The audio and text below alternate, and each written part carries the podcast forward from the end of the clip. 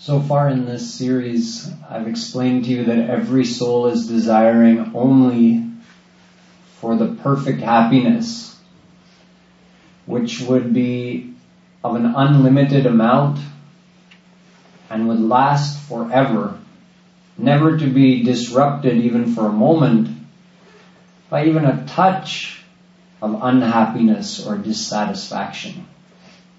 Every soul desires this, and we all desire it naturally, because we are all ansh of Bhagwan. It means we're a part of God, we're a part of His power. So we're naturally related to Him, which means we have a natural attraction to Him. What's the correlation between wanting happiness and wanting God? Well, God is happiness. That perfect happiness I described is the very definition of God. Anando Brahma. God Himself is Anand. God Himself is happiness. So every single soul desires happiness, or every single soul desires God. The Vedas tell us, Ihache dashakad bodhum prak visrasah ततः सर्गेषु लोकेषु शरीरत्वाय कल्पते Kathopanishad. O human beings, O souls inhabiting a human body, if you find God in this life, if you know God before this body ends, meaning your current body, your human body, it is good. If you don't, it's a big disaster for you because you may have to go and circulate through millions of lifetimes in all the other species of existence. Sargadeshu means for kalpas, for billions of years. So there's something special about being born as human as it relates to our goal of God realization, there's something special about being a human. What is it that makes human beings special so that Vedas are saying, oh, humans, you have to know God in this life? The Veda is not saying, oh, all souls born in any species. No. O souls born in the human species, you must know God before this life ends. Well, for one thing, as we compare with all the other beings of this earth planet, we have more knowledge, higher power of discrimination. Our intelligence is greater. You see, there are three kinds of living beings. You could divide all the living beings on the earth into three types. Jara, meaning unmoving, like sthavar. Then Chetan or Jangam, meaning uh, those who get to move around, those who have the ability for locomotion. And then you have human beings. So it's like a hierarchy based on the power of of the brain, of intelligence of all those species, you see the ones who can move around, they make use of the jara species. Animals eat plants. Human beings make use of everything. We can tame lions. We can make use of plants. We have the ability, due to our intellect, to bring any living being under our control. That's only due to the intellect of a human being. So as far as Gyan goes, human, human beings are on a higher level than other living beings. Namanusham binanyatra tatvajnanam tu labhyate Garud Puran. Only human beings have the ability to acquire tattva gyan, Tattva means spiritual knowledge. No other life form has the ability to learn about these things. Topics relating to God, soul, God realization, all of these things. Now someone may question that uh, amongst the Chaurasi lakh yoni, 8.4 million species of existence. There are also devtas, the celestial beings who inhabit Swarg. They're also living beings like us. Souls can go over there and be born in Swarg as a reward for all their good actions that they perform as a human being. Some people get to go and spend some time in Swarg. So over there, the body you get and the brain you get, you have a higher knowledge, a much greater way to enjoy because over there, your body doesn't perspire, it doesn't get dirty, it doesn't smell bad. No one over there has to wear cologne to mask the smell of their body or perfume. Your body stays clean all the time. There's no hunger or thirst, no disease or old age. There is death because you don't get to stay there forever. You go there for some time and then you have to come back. But while you're there, there's no physical pain. So you would wonder that, uh, okay, Ved is praising the human body, but why? बड़े भाग्य मानुष तनु पावा सुर दुर्लभ sadgrantani gava. Even the Ramayana says those celestial gods desire to be born as human. Can you imagine? If you were in such a position where you had no physical pain, no hunger, no thirst, they don't, their feet don't even touch the ground when they walk. They just kind of hover and float. If one of those celestial beings appeared in our midst, due to the beauty and the, just the natural fragrance emanating from their body, the amount of enjoyment we would get from that would overwhelm us and we'd fall unconscious. And those celestial gods want to be born as a human being? Why? Doesn't seem to make much sense. This body is always troubling us. One thing or another is bothering us all the time. You wash yourself and within an hour or two, again, the body's back in the same state it was before you bathed. Have to clean your teeth, your mouth, your toes, your hair, everything needs cleaning all the time. So much trouble with this human body. So many things that can go wrong. So many, like, you, you have books this thick describing all the different diseases that a human body can have and those celestial gods want to be born as a human? Yes, they do. So it means there's something very special about it. And it's not just knowledge because they have greater knowledge than we do. Then what is it? In the Ramayana, there's a uh, description of a conversation between Garudaji and Kagbhushundi. Garudaji is asking questions. He asked seven main questions. प्रथमहि काहु नाथ मति धीरा सब ते दुर्लभ कवन शरीरा O my master, he asked Kagbhushundi, Please tell me what is the rarest birth to receive out of all the species you can be born into? What's the most valuable and rarest? He said, the most rare and the most valuable birth to receive is the human birth, and all living beings desire to be born as human. जीव चराचर जाचत jehi. All souls want to be born as human, even the celestial gods. So why is that?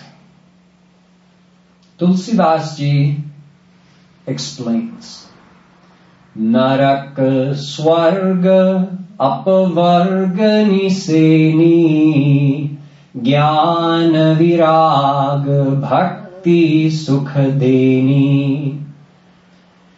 He says, with a human body you have the ability to go to Narak. Oh, that's something worth having? We want a human body so we can go to Narak? No, we may not want to go to Narak, but the possibility is there. He says, Naraka, Swarga, Apavarga, Bhakti. You could attain any of these things having received a human body.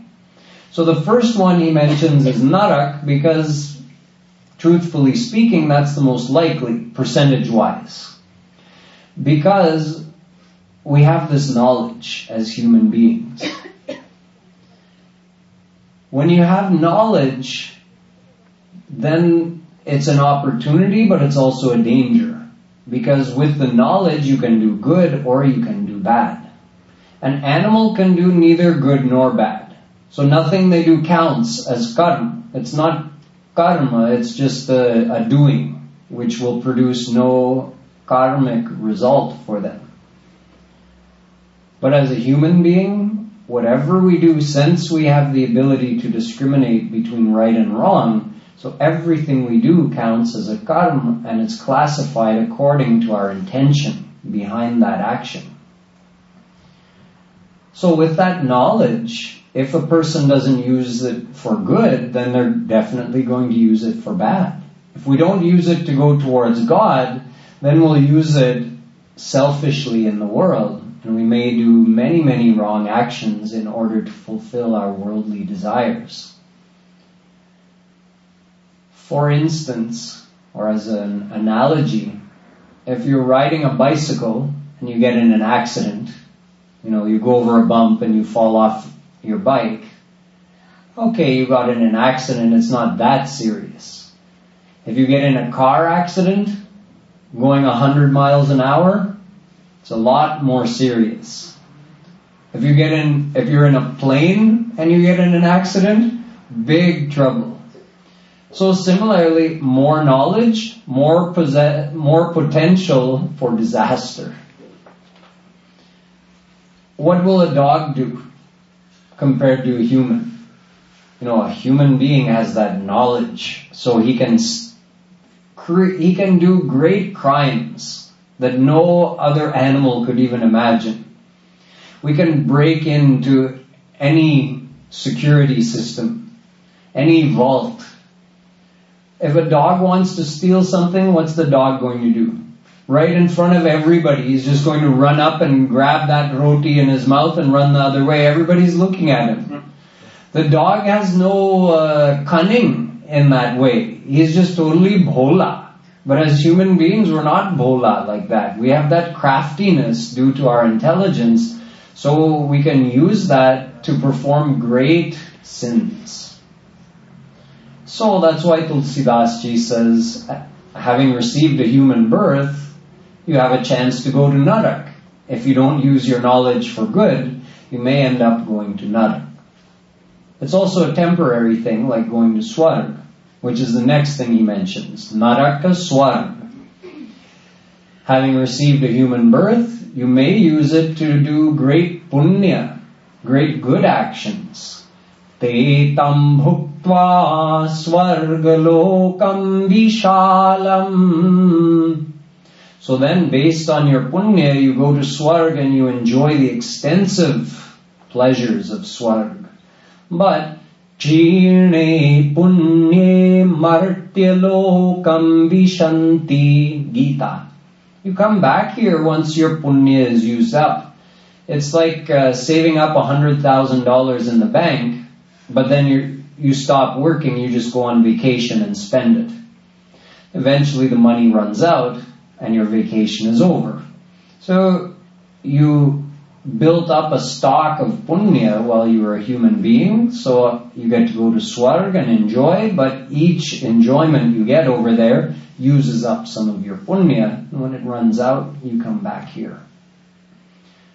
So obviously it's better to go to Swarg than to Narak, but both are temporary and both result in you returning here. Apavarg is the next one he mentions, which is getting liberation. I mentioned that briefly yesterday, that moksha, or liberation, means to never be born again on this earth planet. Not as a human being, not in any life form. Just leaving this body behind and merging into God. Just your soul with no mind, no senses, no body, and entering into a state of non-experiential blissfulness. You're blissful, but you don't experience it because you have no mind or senses or body. So it's like a state of total, like when you're asleep or in a coma. You have no awareness of your own self or anything else. Not just asleep, but deep sleep when you're not even dreaming.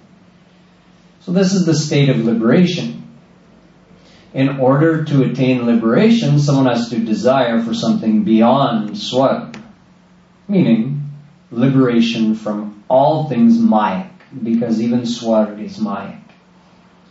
And beyond that, you can get bhakti. Chaitanya Mahaprabhuji says, तारो मध्ये मोक्षवांछा कैतव प्रधान out of the four purusharth, dharma, arth, kam, moksh, he says, first of all, they're all kaitav because they all are not the topmost goal. Pancham Purushartha Pancham Purushartha Sei Prem Mahadhan Purushartha Shiromani Sei Prem Mahadhan He says a couple of different ways, Chaitanya Mahaprabhu ji does. That there's a fifth goal beyond the four which people commonly refer to, and that is prem or bhakti the divine love of Radha Krishna. If you don't make that your goal and you make it one of those four, then you remain bereft of prem. So that's why those four are called kaitav. Kaitav means deception. So dharma, arth, and kam, they all keep you within maya, and moksha releases you from maya, but he says mokshavancha kaitava pradhan, the desire for moksha is the worst of all. It's the worst deception of all, because at least if you stay within the field of dharma, arth, and kam, you're under maya, you're getting birth after birth, you'll get a human birth again one day, and you have the chance of getting the correct knowledge from a Rasik Mahapurush following the path of Raganuga Bhakti and attaining that divine prem. There's a chance. But once you get moksha, that's forever. Nasa punaravartate, nasa punaravartate. Ved says you never come back. So you enter that state of no experience and remain bereft of that divine love forever. You remain bereft of any experience of God forever. So that's why Tulsidas after Apavarg mentions bhakti. So as a human being we have the opportunity to attain any of these things. It's up to us. It's up to the karma we perform. So now you understand what makes being human special. On one hand, we have gyan, and in addition to that, we have karma karne ka adhikar. We have the privilege of performing karma. Karma means not just actions that, not just doings like animals do.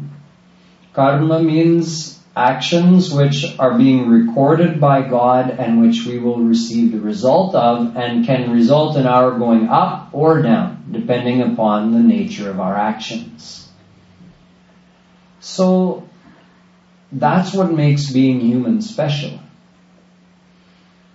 Otherwise, in every other respect,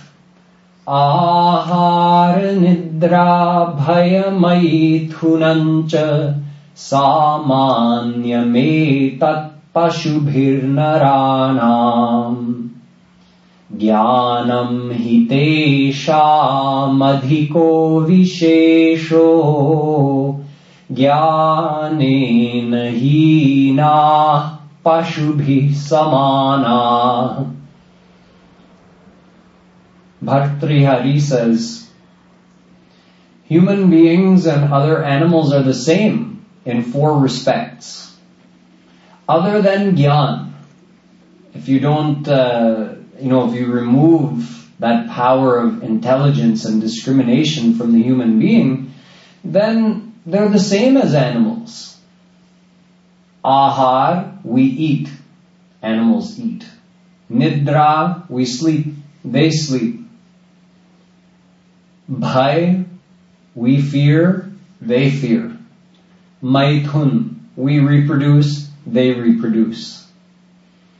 So what's the difference between us and animals? Other than that ability, our intelligence, Bhartrihari says we're the same.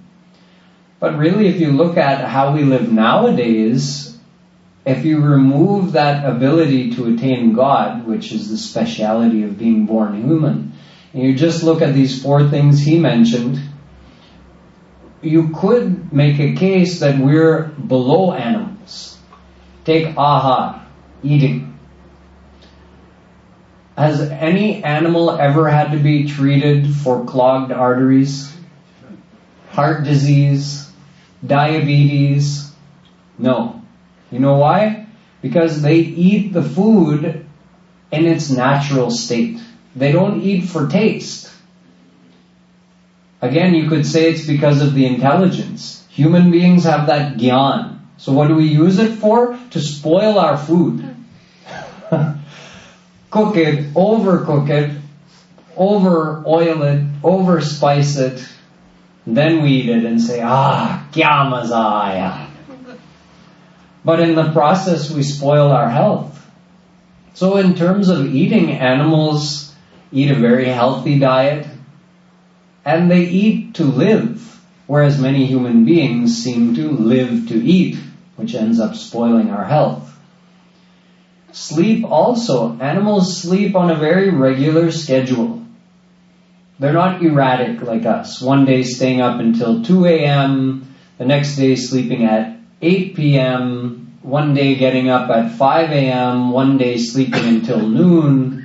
No, they follow a very regular schedule, which is also healthy for their body. Animals, looking at the third thing, bhai, Animals don't have irrational fears. Does an animal fear walking through a cemetery at night? No. Does an animal fear? See, I know people who uh, they would never live across from a cemetery. Why? Well, what difference does it make? No, we have those fears. They're irrational fears. Are animals afraid of the dark? So many human beings are afraid of the dark. So in terms of fear also it seems that animals are superior to us. And in terms of reproducing, again, animals do it simply according to the nature, according to their own life cycle, in order to propagate their own species, whereas human beings do it more for recreation. So in these four ways, animals seem to be superior to us as human beings. The only thing that sets us apart is the chance that having been born as human, we can attain God. No other living being, not animals or plants of this earth, not celestial gods, they don't have the chance to perform karma and they don't have the chance to attain God. That's why we're called karma yoni. We have the ability to perform karma. And all other beings, including the celestial gods, they're called bhogyoni. Bhogyoni means that they're undergoing the consequences of what they did the last time they were human. And whatever they're doing in this life, it's not counting towards their future destiny or anything. But they do have a destiny to undergo in this life. The suffering and enjoyment they get in this life is due to what they did, the karma they performed the last time they were human. So it's a very special thing to be a human being, a very unique opportunity. Thus, Shankaracharya says, मनुज देहमिमं भुवि दुर्लभम् समधिगम्य सुरैरपि वाञ्छितम् विषयलं पटतामपहाय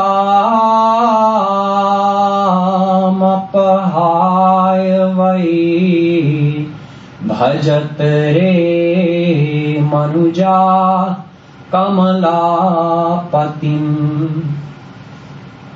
He says, O souls, you've been born as human beings. Worship Krishna in this life. Don't you know that even the celestial gods desire to be born as humans? So take advantage of this birth. Vishayalam patata. Don't just get immersed, infatuated in all the worldly enjoyments and forget about your higher ultimate goal. Take advantage of this chance as a human being. As an animal, you can also have a family, get attached to it, eat, sleep, do all those things that we do as human. What sets us apart? animals forage in the forest or in the jungle, we go to Apna Bazaar. The same, but we we eat. Animals have family. They get attached to that family just like we do. They love their children. They love their mates just like we do. So what makes us different? The only thing that makes us different is the chance to attain God. Nridehamadhyam Nridehamadhyam The Bhagavatam says that this Nrideha it's a means to an end, our ultimate end.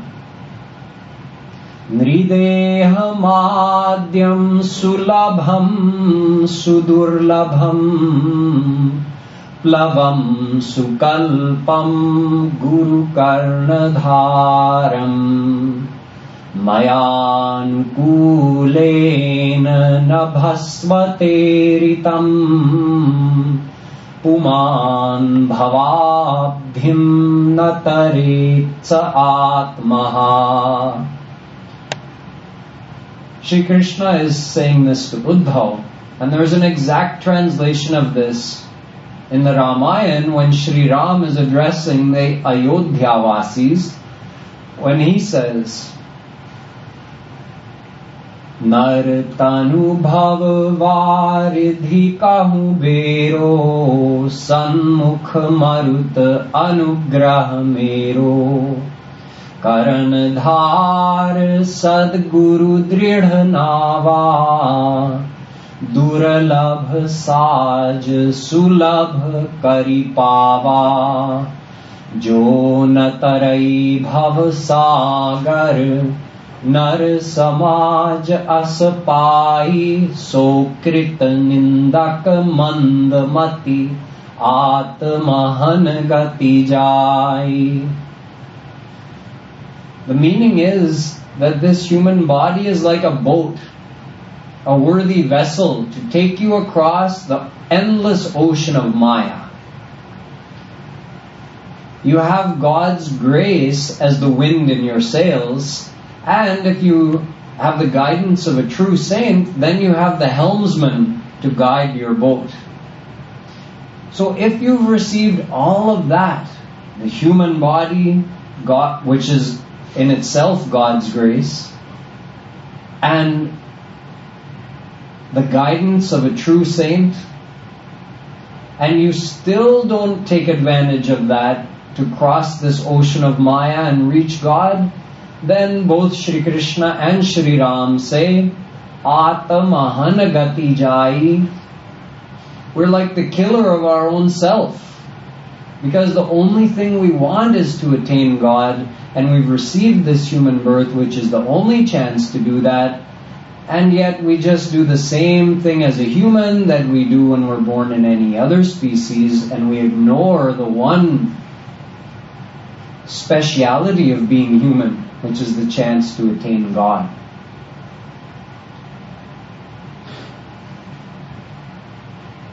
साधन धाम मोक्ष कर द्वारा, पायन जेहि परलोक संवारा सो परत्र दुख पावई सिर धुनि धुनि पछिताय काल ही कर्म ही ईश्वर ही मिथ्या दोष लगाए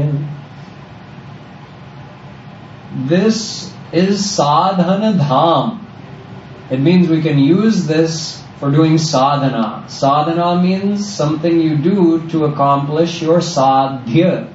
Sadhya means your goal, that which you want to attain. So this is our sadhana dham. And having received this sadhana dham, which is so rare to receive, again, if we don't use it to attain our topmost goal of God, knowing God, then he, Tulsidas ji says, we'll regret it. At the end, we'll feel so much regret that we've wasted this opportunity And we let it slip by. मिथ्या दोष लगाए काल ही ईश्वर ही we put the blame or we put the responsibility in the wrong place. We say, oh, when God graces me, then I'll know Him. It means I have like chutti. Oh, I can't do anything. People say, oh, not even a leaf can flutter in this world without the will of God, without the grace of God. What can I do? How can I know God? So if it's in God's hands, then why hasn't He graced us already? There has to be something we have to do to receive that grace. So we have to follow the path to God. We have to do bhakti. Then we can receive His grace. All the great saints in the past, Mira, Tulsidas, Surdas, they all received God's grace because they did something in order to receive it. And we just sat back in every life and said, Oh, when He decides to grace me, then I'll get God realized. No, He doesn't have to decide. We have to decide that we want His grace. Then we can receive it. We put the blame on our circumstances. We say, Oh, it's not the right time. When the right time, when the right circumstances happen, apne aap ho jayega. Meaning again, oh, it's all out of my hands. I can't do bhakti. I'm too busy. My life is too complicated. When things become easier, then I'll do bhakti. Or we put it on karma, on our destiny. We say, oh, when it's in my destiny, I'll find God. No, it's not controlled by destiny. It's controlled by our own effort to do devotion and receive God's grace. So if we don't realize our own responsibility to do this, then this opportunity of this human life slips through our hands and we don't know when we'll receive another one. काबहू करी करुणा नर देही देत ईश बिनु हेतु सनेही Every once in a while, kabahunka, God graces us to receive a human birth. Some people are under the mistaken assumption that once you receive a human birth, you can't go back. Like it's some kind of evolution.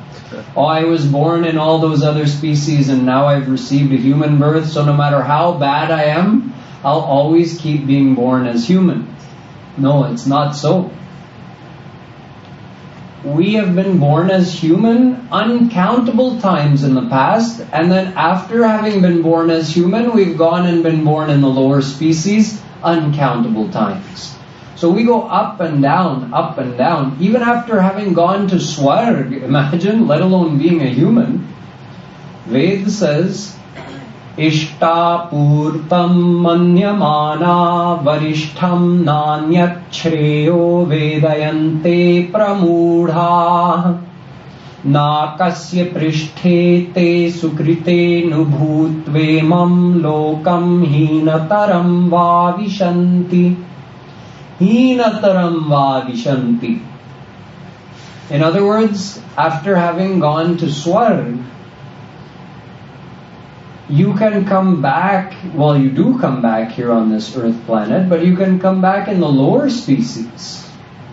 You can come back as a dog, as an insect, not necessarily as a human being. So if having gone to Swarg, you can be born in the lower species, then of course, after being a human being, you can also be born in the lower species. So we receive this human birth now that we're human, our every single thought is counting as karma. And God is recording all of that. And according to that, we get our next birth. And it's not only about being a good person. Being good does not guarantee you'll be born as human. Why? Because being good is not the ultimate goal. Attaining God is the ultimate goal, and that's ultimately the reason we were given this human birth. So imagine all the other souls. I mean, who, who aren't in a human form. Think about it. How many trees are there in the world? Each one of those trees is a soul, like you and I how many flowers, plants, ants, insects, beetles, fish, frogs. It's mind boggling if you were to count the number of living beings. I don't mean the number of species, the lo- number of living beings on this earth planet and consider that each one of them has a soul. Then go even smaller microorganisms, bacteria. They're all alive. They have souls. It means that if you were to just go outside and dig a hole in the ground, the number of organisms in that hole in the ground would probably exceed the number of human beings on our earth planet.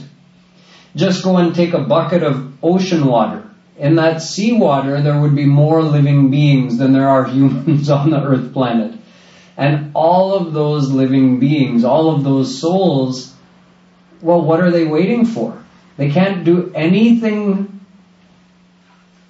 You can say they can't progress towards anything in those other species. So they're all waiting to be born as human. So right now we're taking up space as a human being. There's a limited number of humans that can exist on this planet. The population can't be too high.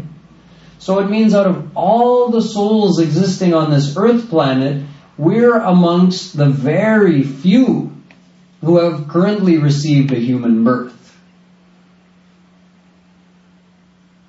What percentage, if you had the total number of living beings, what percentage of them are human beings, I don't think you could properly calculate it because the number of living beings on this earth planet, although it's not infinite, it would be uncountable. It's too big of a number. You can't count it.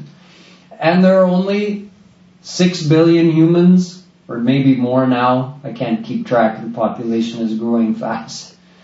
But it's a minuscule percentage. And we're among those souls who are born as human. So it means this life is a really rare opportunity. Sudurlabham. It's extremely rare. So that's why it's said that having received this chance, if we don't take advantage of it, well, there's no telling when we'll get another chance to be born as human. It could be a very, very long time. Sargeshu, Vedas say it could be not just one sarg, sargeshu. in many sarg, after many sarg, you may get a chance to be born as human. A sarg is a kalp. A kalp is made up of 1,000 times around the four yugas. The four yugas are Satyug, Tretayug, Dwapar and Kalyug. Kalyug is 432,000 years long. Dwapar Yuga is 864,000 years long. Treta Yuga is 1,296,000 years long. And Satyug is 1,728,000 years long. Add it all up and you get 4,320,000 years for one time around the four yugas. Some people think there's a pralay after Kalyug. No. There's a pralay after a thousand of those cycles. So a thousand cycles is four billion 320 million years. That's one day of Brahma. That's 12 hours of Brahma's one day. 4 billion 320 million years. And Brahma's night is the same duration. So 8 billion, 640 million years, that's one day and night of Brahma. That's a sarg. That's a kalp. Veda is saying sargeshu. It could be many such kalp before you get another human birth. So there's two ways to motivate someone, right? One is by showing them, oh, what can you attain? if you if you get this, how much enjoyment will you get? Well, if you attain God, just imagine whatever happiness you've had in this world multiplied by uncountable times. That's the happiness of attaining God. So that's like an incentive, a positive incentive. Another way to motivate someone is with fear. Mm-hmm. If you don't do that, what's going to happen to you? So Ved tells both sides. What will you get? And if you don't do that, then what will you lose? So, not getting another human birth for a long, long time is a scary scenario. So we have to take advantage of this, this life. And we have to do it now. That's the other thing. दुर्लभो मानुषो देहो देहिनाम क्षणभङ्गुरः the Bhagavatam says that this human birth is very rare to receive, but there's something about it which is uh, which you can't count on. And that thing is that this human birth is charna bhangur. Charna means in a, in a moment. Charnabhangur, it can be gone in a moment. Like a, a bubble floating on the surface of a liquid, you're watching it, watching it, because you know how long does a bubble last. It can burst at any second. That's what Charnabhangur means. That's what this human life is like. We don't know how long we will live. We don't know how long this life will last. Ko hi janati kasyadya mrityu kalo bhavishyati. Mahabharata. Who knows when they're going to die? One time, Yudhishthir was very busy and it so happened that on that day a Brahman came to him and needed some wealth in order to pay for the marriage of his daughter. So he came to Yudhishthir and he asked for some gold in order to finance that that's traditionally that's what you do as a Brahmin. You just go to any kshatriya if you need something. The kshatriya, the ruler, he has to give it to you. So that Brahmin went and asked, and Yudhishthir said, "Oh yes, yes, I will give it certainly, no problem, but not today. I'm so busy today. Please come back tomorrow." So that Brahmin went away. What could he do? The king said, "Come back tomorrow." So after the Brahmin left, Bhimsen, Yudhishthir's younger brother, he thought, uh, you know, he could have at least told me to arrange to give the gold to the Brahmin or something. And now he's promised that Brahmin that he'll give it tomorrow. What if he dies before tomorrow? Then his promise will be unfulfilled and he'll suffer because of that. My older brother. No, I have to find some way of making him realize his mistake. So in a roundabout way, he came up with a plan. He told the Prime Minister, he said, uh, is a big celebration. Tell all the citizens to decorate and arrange for this huge festival that we're going to celebrate. He didn't tell him what it was. So all the preparations were being made and Yudhishthira noticed what's going on. Today's not Janmashtami, it's not Ram Navami. Well, what, what's all this preparation for? So he called Bhimsen. What's going on? Do you know? Bhim said, oh yes, I arranged for this. Why? What's the occasion?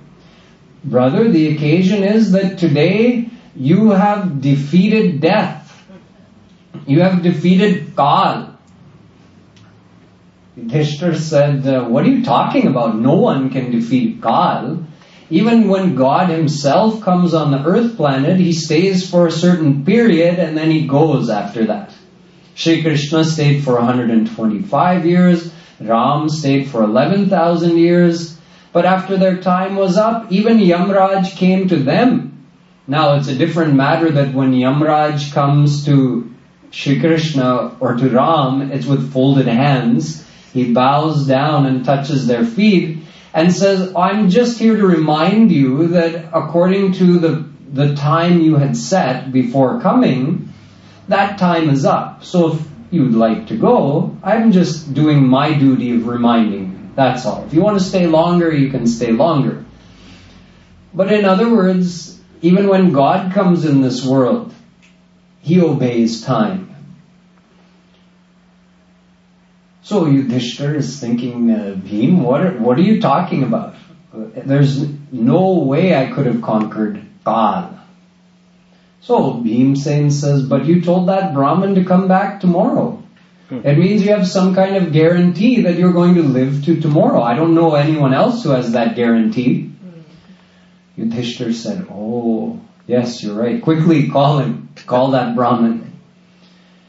So we have this kind of complacency because although we know we're going to die, we never think it's going to happen today.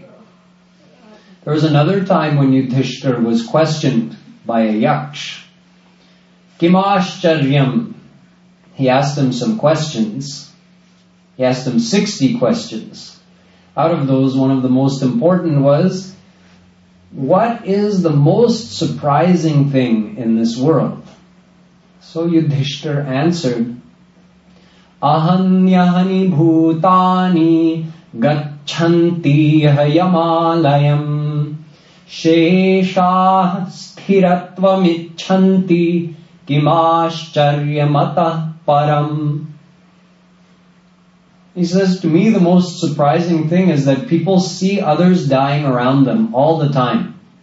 Their loved ones, their acquaintances, they know of people dying, pets, everything dies. And people see with their own eyes that nothing lives forever. Yet those who are left behind never think that their time is coming next. Even a father whose son dies. Imagine, normally the father would die before the son. Father grows old, then the son takes care of him. Eventually the father passes away. If the son dies first, then shouldn't that give the father pause? That, oh, if such a young person can die, then it means I could go at any time? Sometimes babies die just after a few minutes. You might get a few minutes, you might get a few hours, a few days, few years. Who knows? There's no guarantee even though we see this fact happening around us every day, yet we don't accept for ourselves that we could go at any time. We think, oh, I've got a good 80, 90, 100 years, definitely. So this is our, this is just a complacency actually. we, we need to develop more of a sense of urgency based on the reality that every day could be our last. It, it's not an imagination, it's the reality. Every day could be our last. So if we put off doing devotion to God,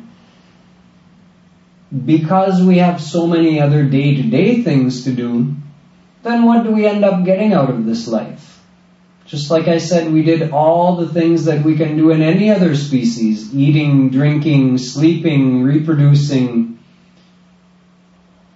And the one thing that we could do as a human that we can't do in any other species, we put that off. We put off following the path to God, thinking that it can wait until I take care of these other things. Even when we have the knowledge that I am a soul, I belong to God, God is my ultimate goal, still we put it off. रात्रिर्गमिष्यति भविष्यति सुप्रभातम्। भास्वानुदेश्यति हसिष्यति पङ्कजश्रीः। इत्थम् विचिन्तयति कोश। गते द्विरेफे हा हन्त हन्त नलिनीम् गज उज्जहार One time a bumblebee was enjoying the sweet nectar of a lotus flower sitting in the lotus pond. He noticed that the sun is setting. He knows that when the sun sets, the lotus closes for the night. But he thought, it doesn't matter. If it closes in the night, it will open in the morning when the sun again rises. So being intoxicated in the enjoyment of that nectar of that lotus flower, he just kept smiling and the lotus closed around him. And that night, a very thirsty elephant came to that lotus pond, and as he was quenching his thirst, gulping down the water, he also happened to gulp down that very lotus flower where the bee was. So the bees tomorrow never came. We always think our tomorrow is going to come. We always make plans for tomorrow. But tomorrow doesn't always come. One, one day, there's going to be a day which is going to be our last day. And anyway, whatever we say we're going to do tomorrow never gets done because tomorrow never comes if you think about it, it's always today, isn't it? It's always today. It's always now. So if you don't do it now, when are you going to do it? If you keep saying tomorrow, well, tomorrow is always tomorrow. Today is today, now is now, so we have to do it now. One time, uh, a man just happened to meet Yamraj, even though it wasn't his time of death. And Yamraj was just passing by. The man invited him into his home. He served him some food, served him some tea, let him rest. Yamraj was very pleased with the man's service, so he said, uh, you know, if I can ever do anything for you, just let me know. So the man said, just do one thing for me. When you come for me, in other words, when it's my time of death, don't just surprise me. Give me some warning, please. So Yamraj said, sure, no problem. I can do that for you. So the man lived his life, and when Yamraj came for him, the man was not prepared. He was surprised. And he said, well, what are you doing here? I thought you were going to warn me. You didn't give me any warning. Yamraj said, you don't remember your first gray hair? Yeah. You don't remember when your knees started aching when you would bend over? You don't remember when your back started aching? All of those things were my warnings. Death is coming. The time is coming. This is why Prahlad told his friends, कौमार आचरेत् प्राज्ञो धर्मान भागवतानिह Bhagavatam. He's just a young boy and he's instructing his schoolmates, start devotion now. Start devotion to God now. These are five, six year old boys. He's telling them, don't wait until you reach Kumaravastha. Don't wait until you're like a teenager. No, no, no. Don't put it off. Start right now.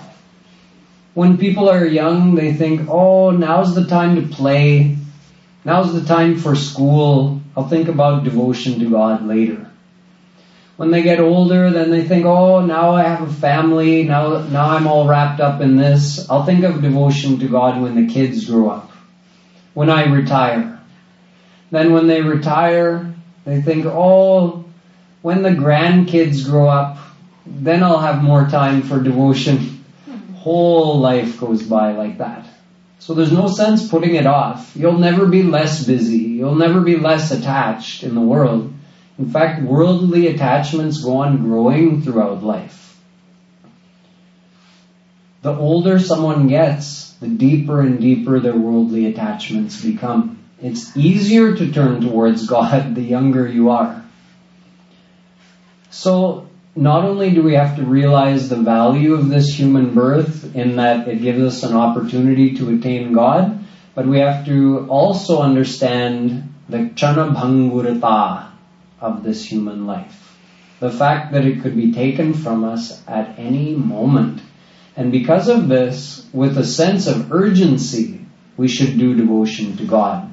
Sense of urgency meaning we should give it a high priority. Like eating. That's a high priority, right? No matter how busy we are, we find time to eat. So food for our soul is God.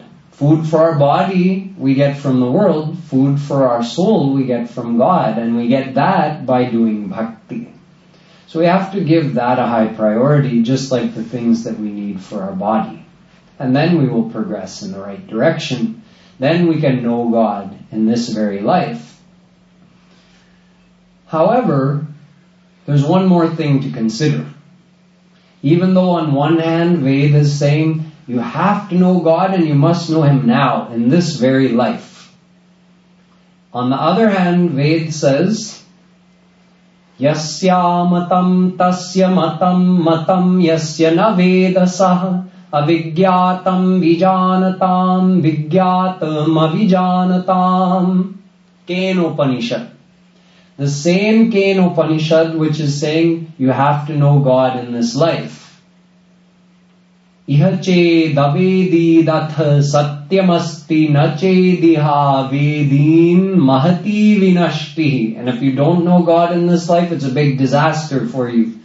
The same Ken Upanishad is saying, the one who thinks he can know God is an utter fool. The one who knows that God cannot be known he understands the truth. So does it mean we have no chance of knowing God, even though it's the goal of our life? Come back tomorrow and find out. बोलिए वृंदावन बिहारी लाल की जय